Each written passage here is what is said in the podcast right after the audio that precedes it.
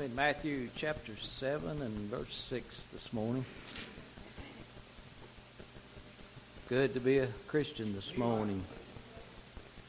My brother Jeff was talking about the 23rd Psalm, reminded me that the teacher was teaching, the, I think it was seven years old, and, and the teacher read the 23rd Psalms and said, Now, what's that mean to y'all? And one little boy raised his hand and he said, The, the Lord is my shepherd and I got it made.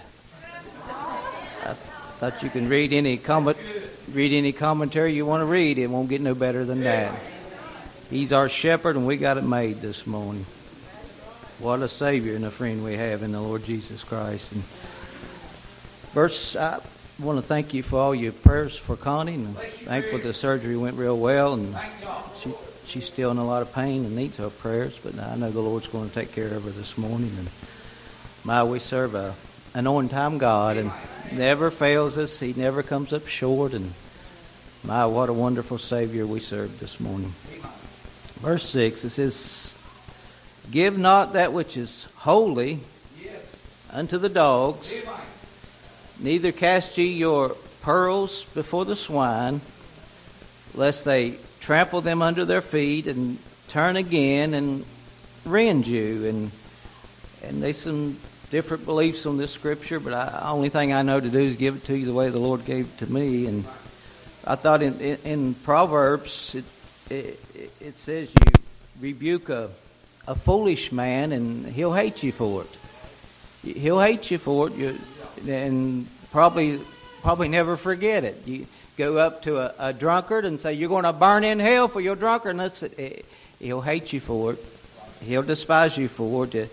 Proverbs says you re- rebuke a righteous man, and it says afterwards he'll love you for it. Do, do you see? None of us takes rebuke very well.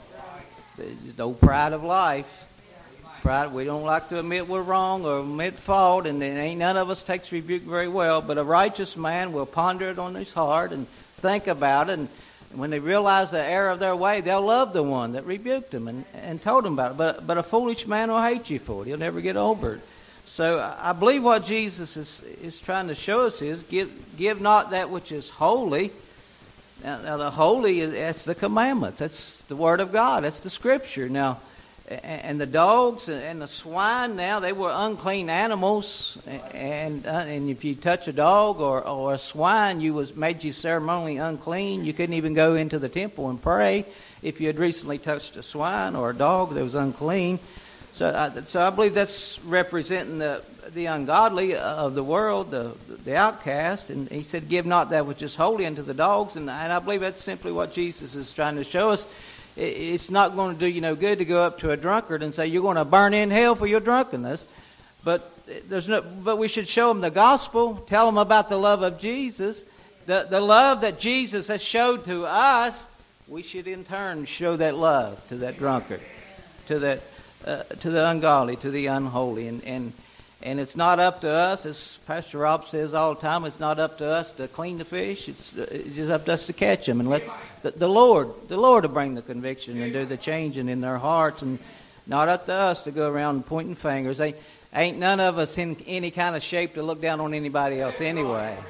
We've all sinned and we've all come short of the glory of God. We all ain't none of us here this morning is not in need of a Savior, not in need of forgiveness and a pardon and and we're all together filthy and unclean according to the scriptures. And thank God for the blood, and, and thank God for the cleansing power and the washing away uh, of that blood of the Lord Jesus Christ. We've been cleansed and washed through that blood. Praise His side.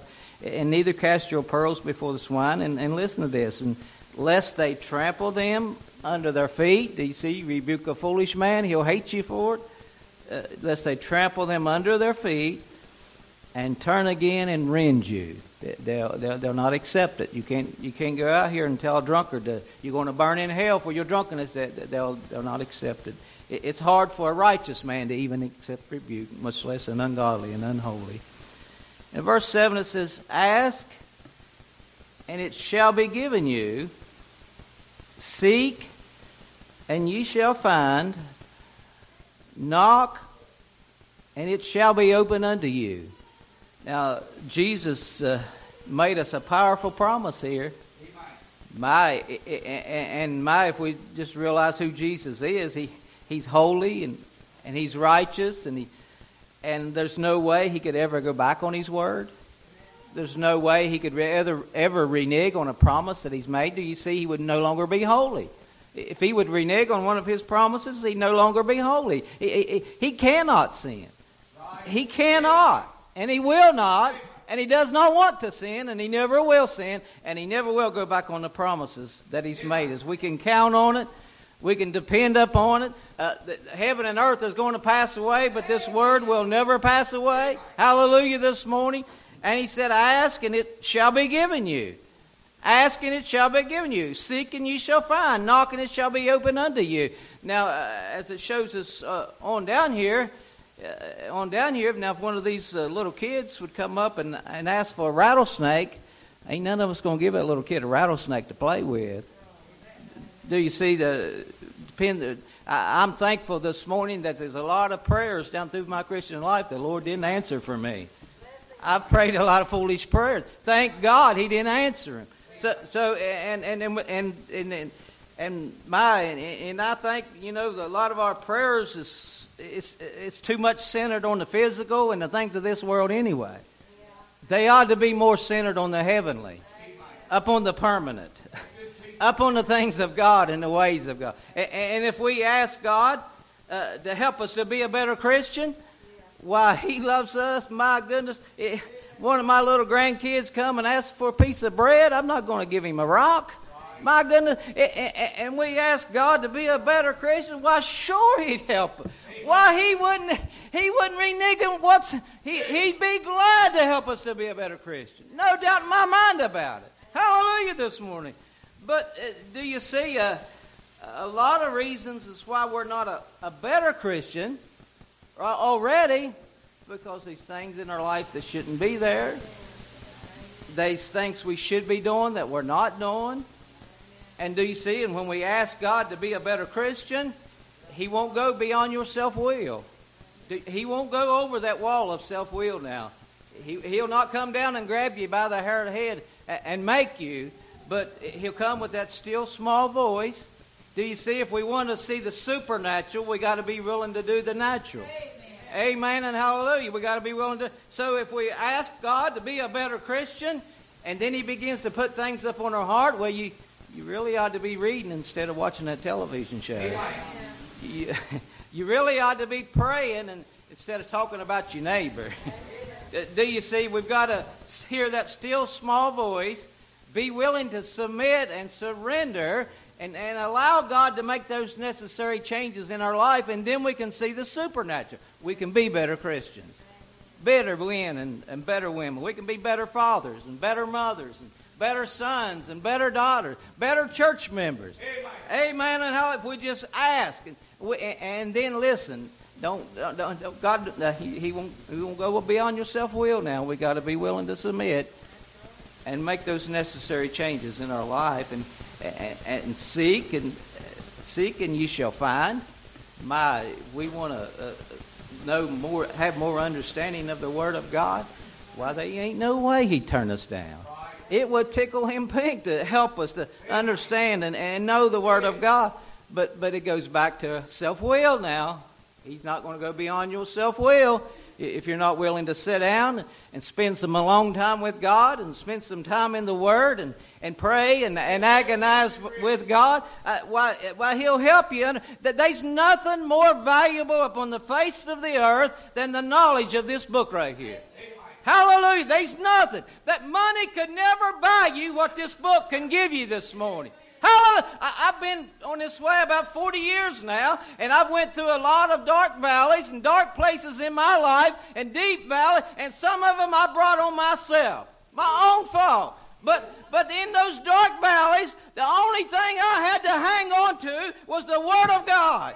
Money couldn't have done nothing for me in those dark valleys, but the Word of God give me the strength, give me the courage to just keep on keeping on. Oh, praise His high. There's nothing more valuable. My goodness gracious, there'll be a valley. There'll be a dark place in your Christian life. You'll wish you'd have been reading instead of watching that old TV show.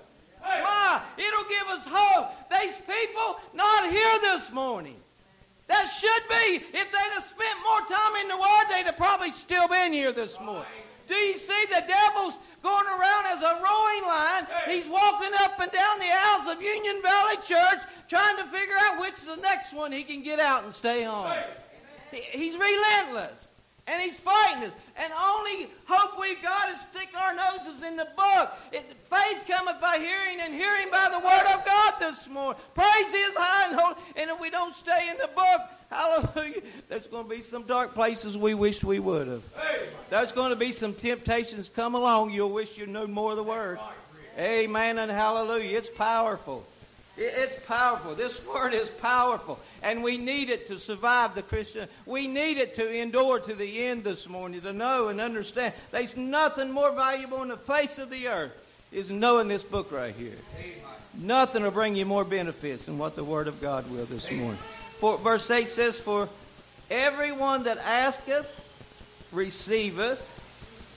Uh, look at that. He, he said, Ask and you, it shall be given you. For everyone that asketh receiveth, God's not going to turn you down. He that seeketh findeth. You want to learn more about the Word, learn, learn more about Him. the more we more we understand about the personality of God, personality of the more it'll help us, the more we'll understand the Word, just understanding who He is, what He stands for, His holiness, His righteousness, His upright. He never lies. He's never never had a bad thought. By how much He really loves us.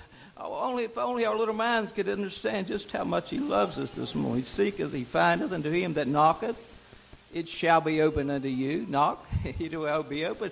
My, He, they, He'll move heaven and earth to help one of His children get closer. Draw nigh to Him and do what's right and acceptable in His eyes. And or what man is there of you, uh, of whom, if his son asks bread, will he give him a stone? I don't have little kids. I got little grandkids, and, and one of those little grandkids come to me and ask for some bread. I'm not going to go out in the driveway and get him a rock to eat. I'm, I'm not. Or if he asks a fish, will he give him a serpent? I'm not going to give one of my little grandkids a snake to play with. There's no way. And he said, and if ye then being evil. Yes, sir. Tell it, Now, uh, I think that's a lot of times what we don't get. We're evil. We're evil, born altogether into sin and wickedness. Every one of us have. D- do you see? We're born altogether in sin on a runaway train to a devil's hell. And wasn't nothing we could do about it. But Jesus stepped in between us and our destiny Hallelujah. And hung there on that old rugged cross. Oh, praise his high and holy name. And we're wicked and vile and dirty. And if there's any good whatsoever comes out of any of us, it's going to be the, the, Holy Ghost living within us. It's going to be the Word of God flowing through our mind. It's going to be our, our advocate up there at the right hand of the Father this morning. Praise His. Uh, and if ye then being evil, into sin and wickedness, and, and we wouldn't treat our grandchildren, our kids, uh, the church kids, we wouldn't even treat our enemies' kids like that to give them a snake instead of fish. Wouldn't none of us would. But if we, being evil, know how to give, give gifts unto your children, how much more shall your Father which is in heaven give good things to them that ask? And notice the good things. the good thing. He ain't going to give you a, a, rattlesnake to play with now. Amen. He, he's not going to give you a boat if it's going to keep you out of church. Amen and hallelujah. But, give good things to them that ask him. My, ain't no way. Ain't no way. If we, we want to draw nigh to him uh, only things keeping us from getting closer to God and being better Christians, just look in the mirror. God's sitting up there on the throne. Jesus is there as, as our advocate. He wants nothing but for the best for our lives. He wants to fill us with joy and with peace and with happiness and blessings into our life. But a lot of times it's us.